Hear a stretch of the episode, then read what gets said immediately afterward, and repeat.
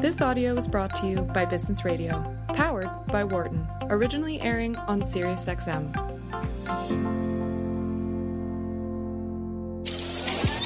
Live from the campus of the University of Pennsylvania Wharton School, this is a special reunion radio edition of Women at Work.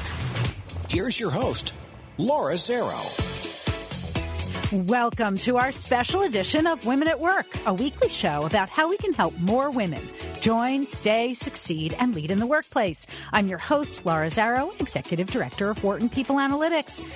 It is a very special weekend here on the Penn campus. If you look around, the sun is shining. There are balloons and smiling people. Everybody's taking pictures and hugging and kissing. It's really quite amazing. Part of it is that each of Penn's 12 schools is holding their commencement ceremonies where we send our newest graduates off into the world.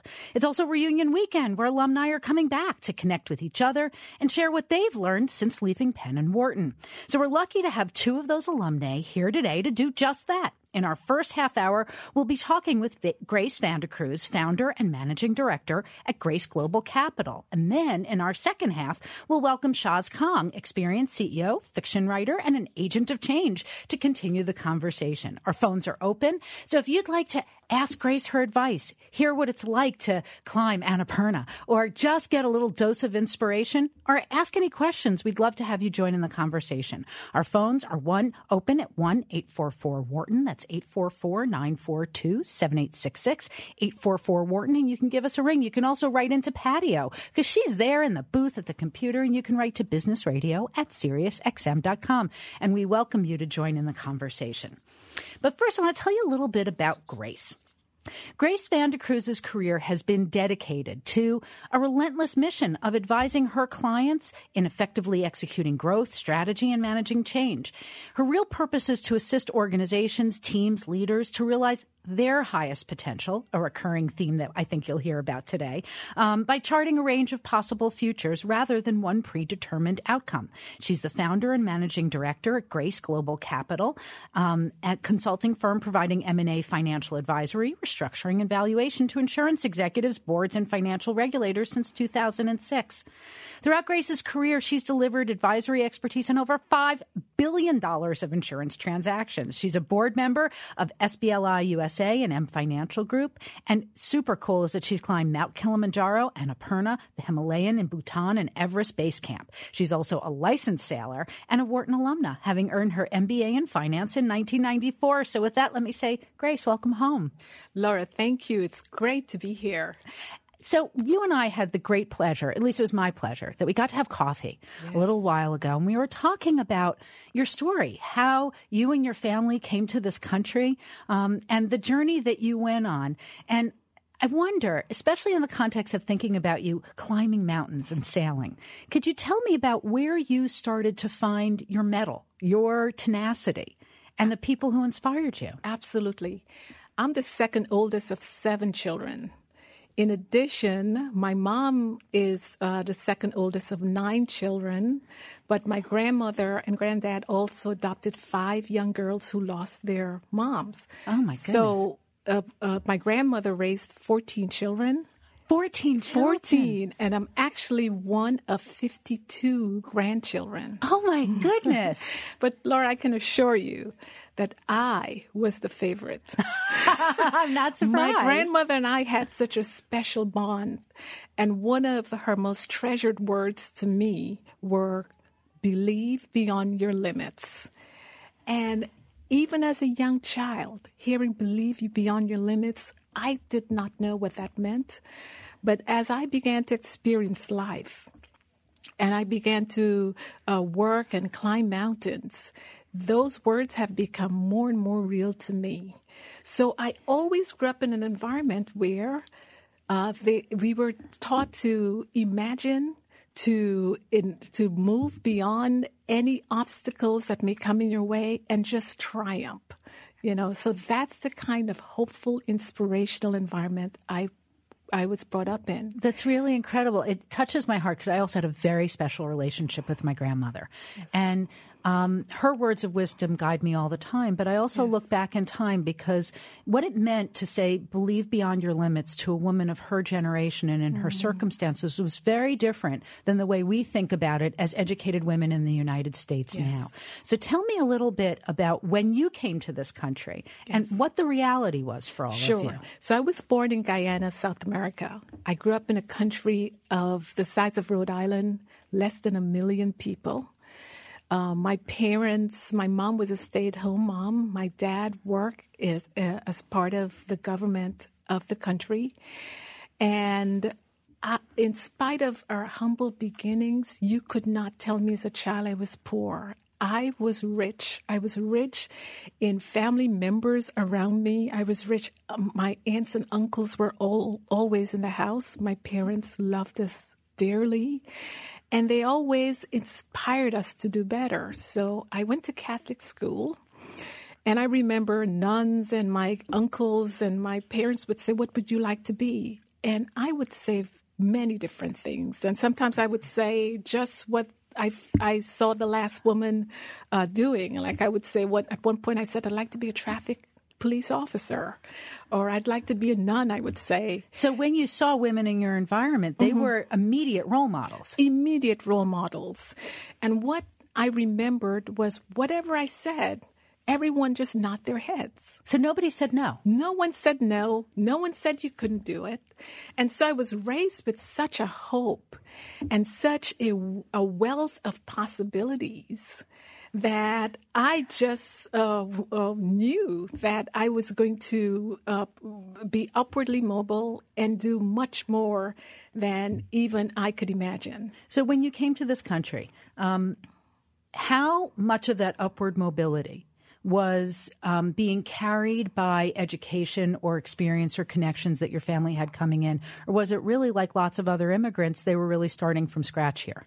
Yes, my parents were starting from scratch. Although we had fam- we had the benefit of family members being here two decades before we arrived, so we had an infrastructure uh, and great family bonds to to begin here.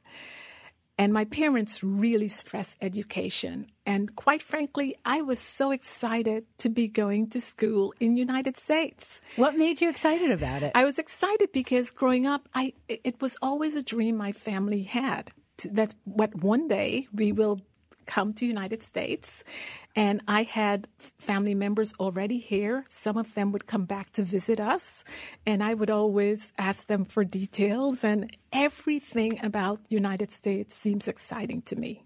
I knew it was a bigger country. I knew that I would be attending uh, larger universities with more opportunities.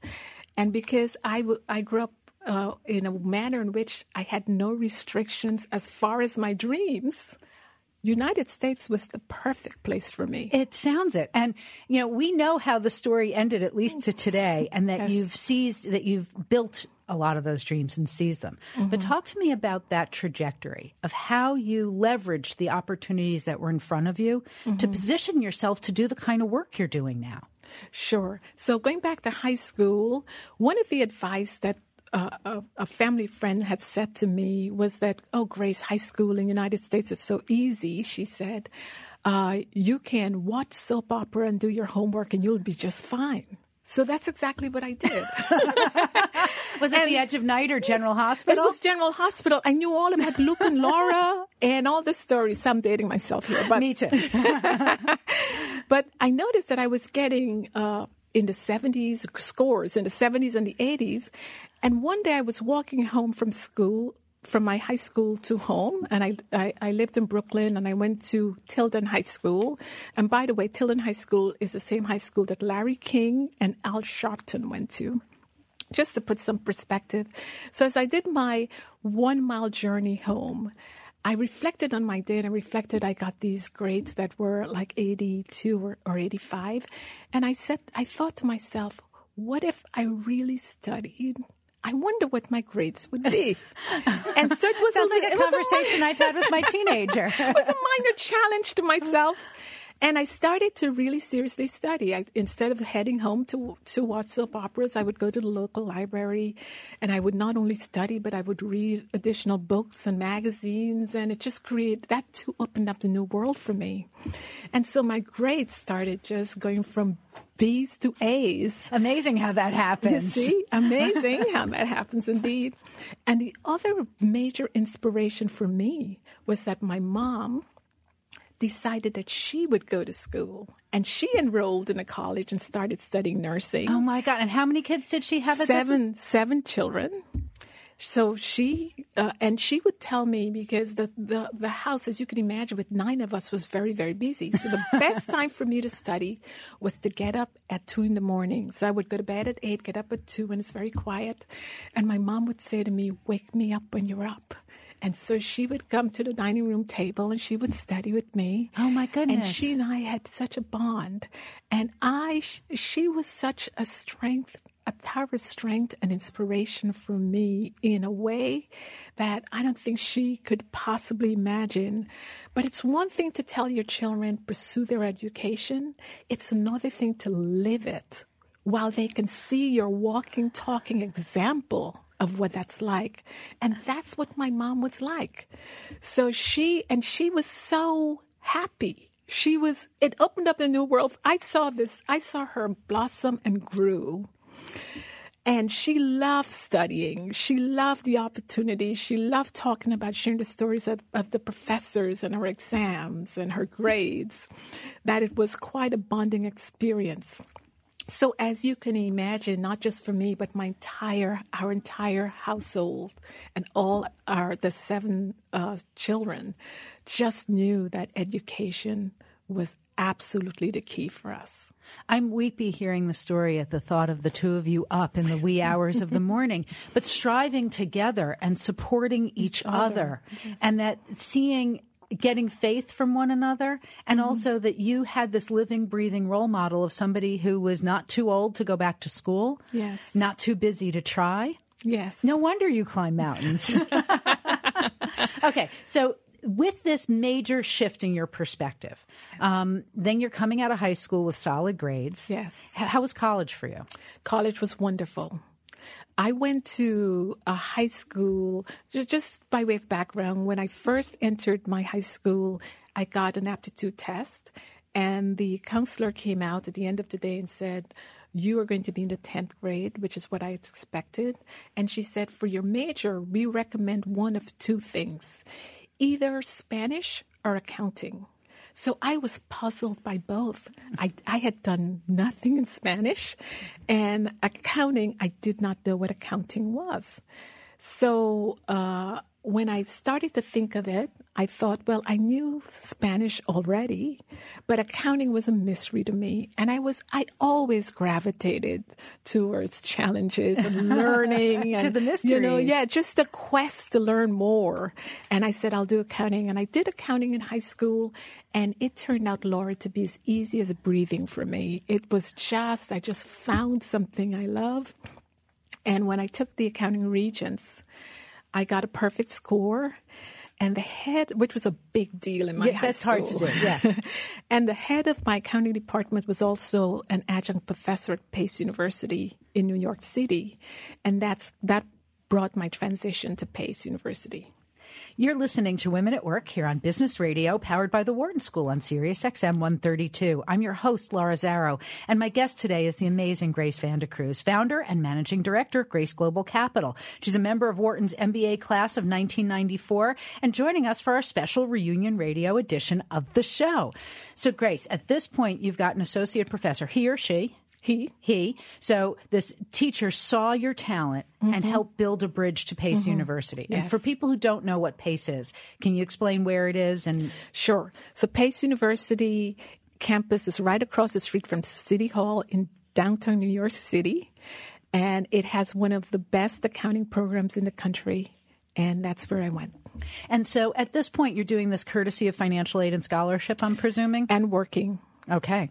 But it's an amazing thing where you can see the power of education to mm-hmm. fuel a meritocracy. Yes. That it's and also matched with your own values and drive that you seized this opportunity and just kept running with it. Yes. So I do want to note for the record because it's it's there's so many things in your story that I relate to. I don't live and breathe for accounting though.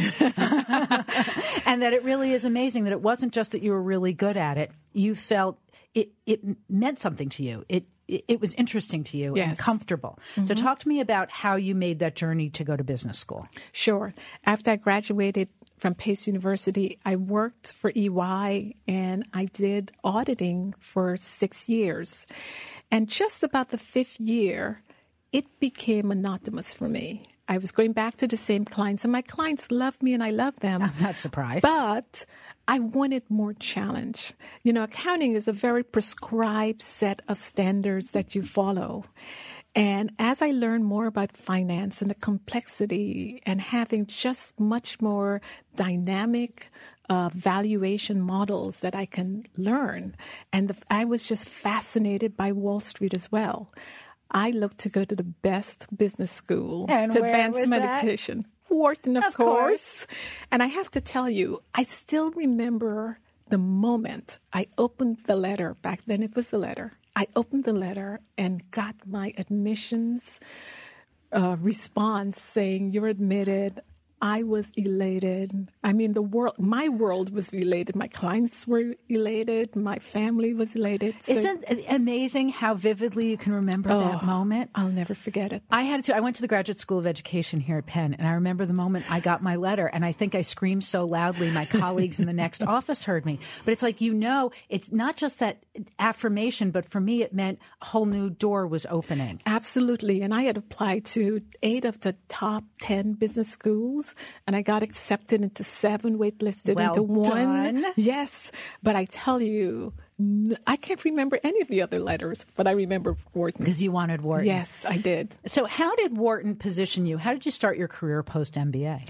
Yes. So I, I it's positioned me even before graduation. So what's amazing about this campus is the exposure and access to business leaders, exposure and access to fellow students who've worked in the industry. So first I started to network with students in my class that worked in Wall Street. And I was taking them out for drinks and, and I, I I'm a great cook. So I I brought them home to my apartment and just said, Tell me more about what you did. And everything they told me and all the advice they gave me just confirmed for me that this was an area I'd like to work in. Grace, I want to stop for a moment because I want to shine a, a, just a little light on something that you did. Because while you're acknowledging the bounty that was here and the amazing people that were here, it's also testimony to you because a lot of people don't know um, how much you can learn Mm-hmm. by opening the door, inviting people in, asking questions, and learning from others. Yes. And you don't have to be a great cook. You could even do it with pizza.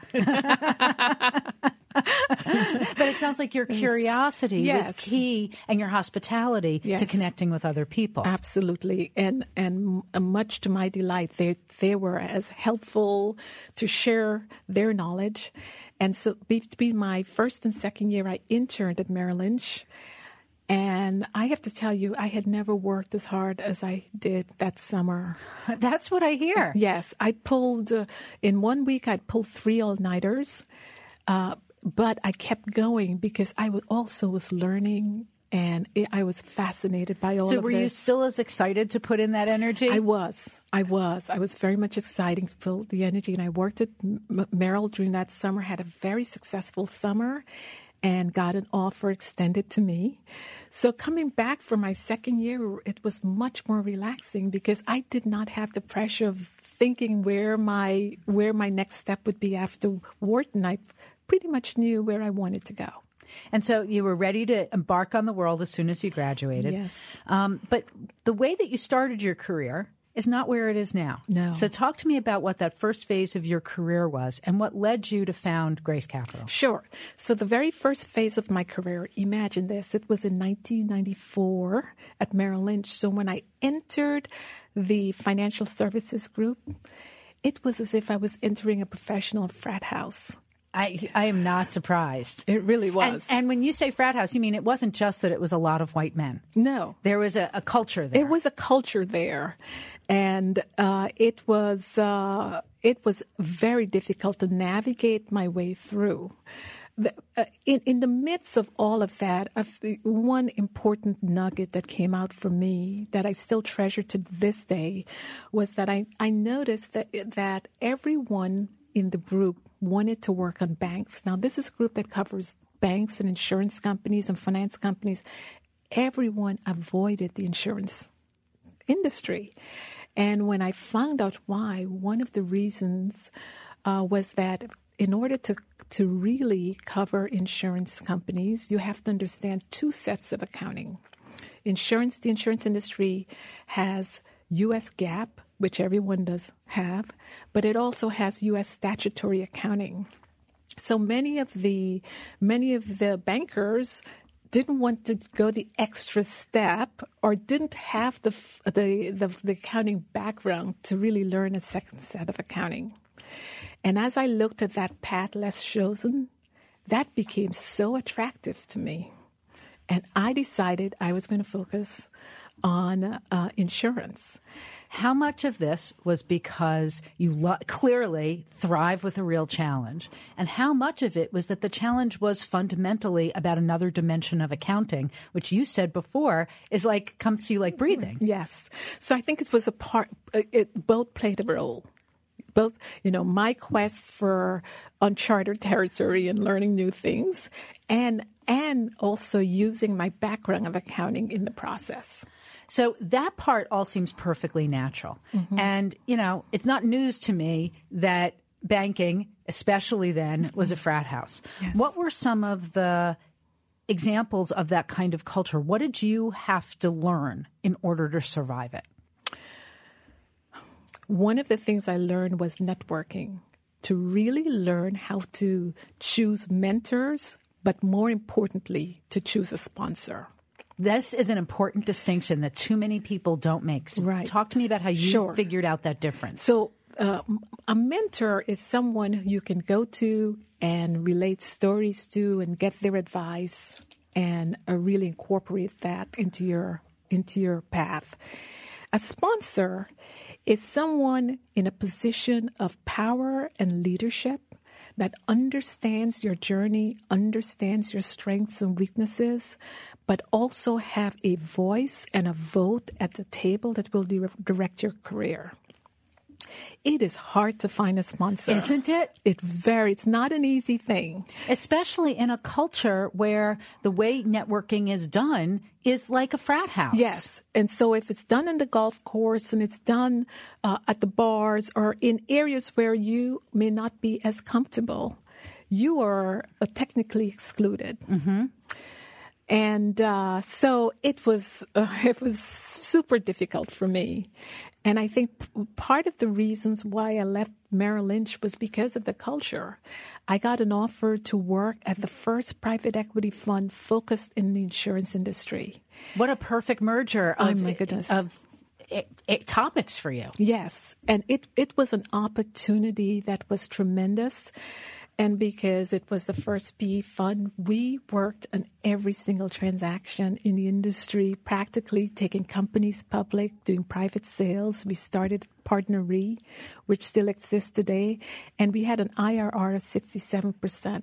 So imagine the opportunity that that gave me That's at enormous. that part of my career. So, what made you decide, though, to go and build your own enterprise? Okay. So, right before the financial crisis had occurred, I was working as a managing director at Swiss Re. And for the last three years in my role as managing director, we changed uh, leadership and ownership four times. That's Four enough to make times. your head spin. It is enough to make your head spin. You talk about disruption. And uh, I had a long time to think about this. And I'd say the boldest move I've ever made that I've never regretted was starting my own firm. I am so proud of the fact that I took the initiative and that I'm able to really advise clients uh, with a sense of care and a sense of direction without any distraction of politicking and just focus on client and their needs. It's really amazing to see the journey that you went on and how all of the strengths that you were able to cultivate and identify carried with you, but also um, and come back to your grandmother's words to believe beyond your limits. Yes. Did you doubt yourself in this process at all? I had moments. I had moments because they will come. It's impossible. it's impossible not to doubt. But I do think that I have such a strong foundation and such a great network of support. And when I look at the opportunities in the industry of insurance, where we're going through a transition, uh, an innovation, and insurance companies are really taking the initiative to really be more customer centric, I think it's an it's an amazing opportunity. And for me as a woman, I would advise every single woman that right now it's the golden opportunity of entrepreneurship. Tell me more. What I mean by that is that many women uh, work in their career paths and they view them they view it as being fairly limited. Mm-hmm. And yet they have skills, skill sets and talents that they're not using at work. Why not carve and carve our future where we can uh, design a company where you can fulfill all of your talents and your goals and your objectives. And entrepreneurship is a perfect way to do it. I think it's it, I think it's no accident that small businesses and entrepreneurships uh, are the fastest growing uh, segment. And what an enormous percentage of them are, are women. women. Tremendous. Because yes. it gives you a way to unleash your talent, mm-hmm. pursue your ambitions with no, without being hampered by culture. Yes, yes. And it gives you a chance to create your own culture. Grace, I, I am so delighted. I, it's like I, am heartbroken that time is ending, mm-hmm. but thank you so much for joining us you here on Women welcome. at Work. You are welcome. If people want to find out more about your work, and where can they find you? At graceglobalcapital.com. And on Twitter? Grace Global Capital and Grace Vandecruze as well. Okay. Um, we need to take a short break, but stay with us. When we come back, we're going to talk to another amazing Wharton alumna who's a real ceiling smasher. I'm Laura Zarrow, and you're listening to Women at Work here on Business Radio, powered by the Wharton School on Sirius XM 132. For more guest interviews, check out our Wharton Business Radio Highlights podcast on iTunes and Google Play.